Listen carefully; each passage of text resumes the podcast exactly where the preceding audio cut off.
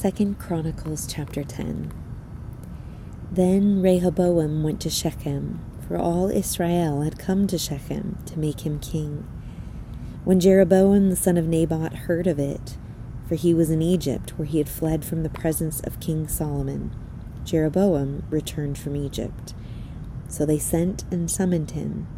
When Jeroboam and all Israel came, they spoke to Rehoboam, saying, Your father made our yoke hard. Now, therefore, lighten the hard service of your father and his heavy yoke which he put on us, and we will serve you. He said to them, Return to me again in three days.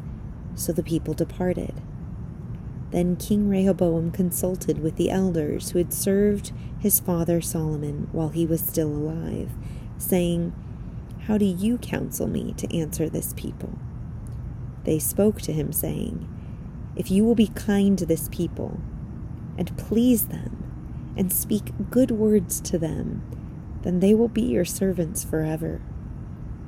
But he forsook the counsel of the elders, which they had given him, and consulted with the young men who he grew up with and served with him. So he said to them, What counsel do you give, that we may answer this people who've spoken to me, saying, Lighten the yoke which your father put on us? The young men who grew up with him spoke to him, saying, Thus you shall say to the people who spoke to you, saying, Your father made our yoke heavy, but you make it lighter for us. Thus you shall say to them, my little finger is thicker than my father's loins. Whereas my father loaded you with a heavy yoke, I will add to your yoke. My father disciplined you with whips, but I will discipline you with scorpions. So Jeroboam and all the people came to Rehoboam on the third day, as the king had directed, saying, Return to me on the third day. The king answered them harshly, and King Rehoboam forsook the counsel of the elders. He spoke to them according to the advice of the young men, saying, My father made your yoke heavy, but I will add to it. My father disciplined you with whips, but I will discipline you with scorpions.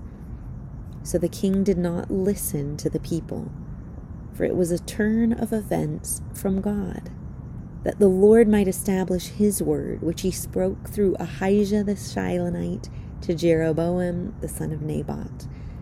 When all Israel saw that the king did not listen to them, the people answered the king, saying, What portion do we have in David?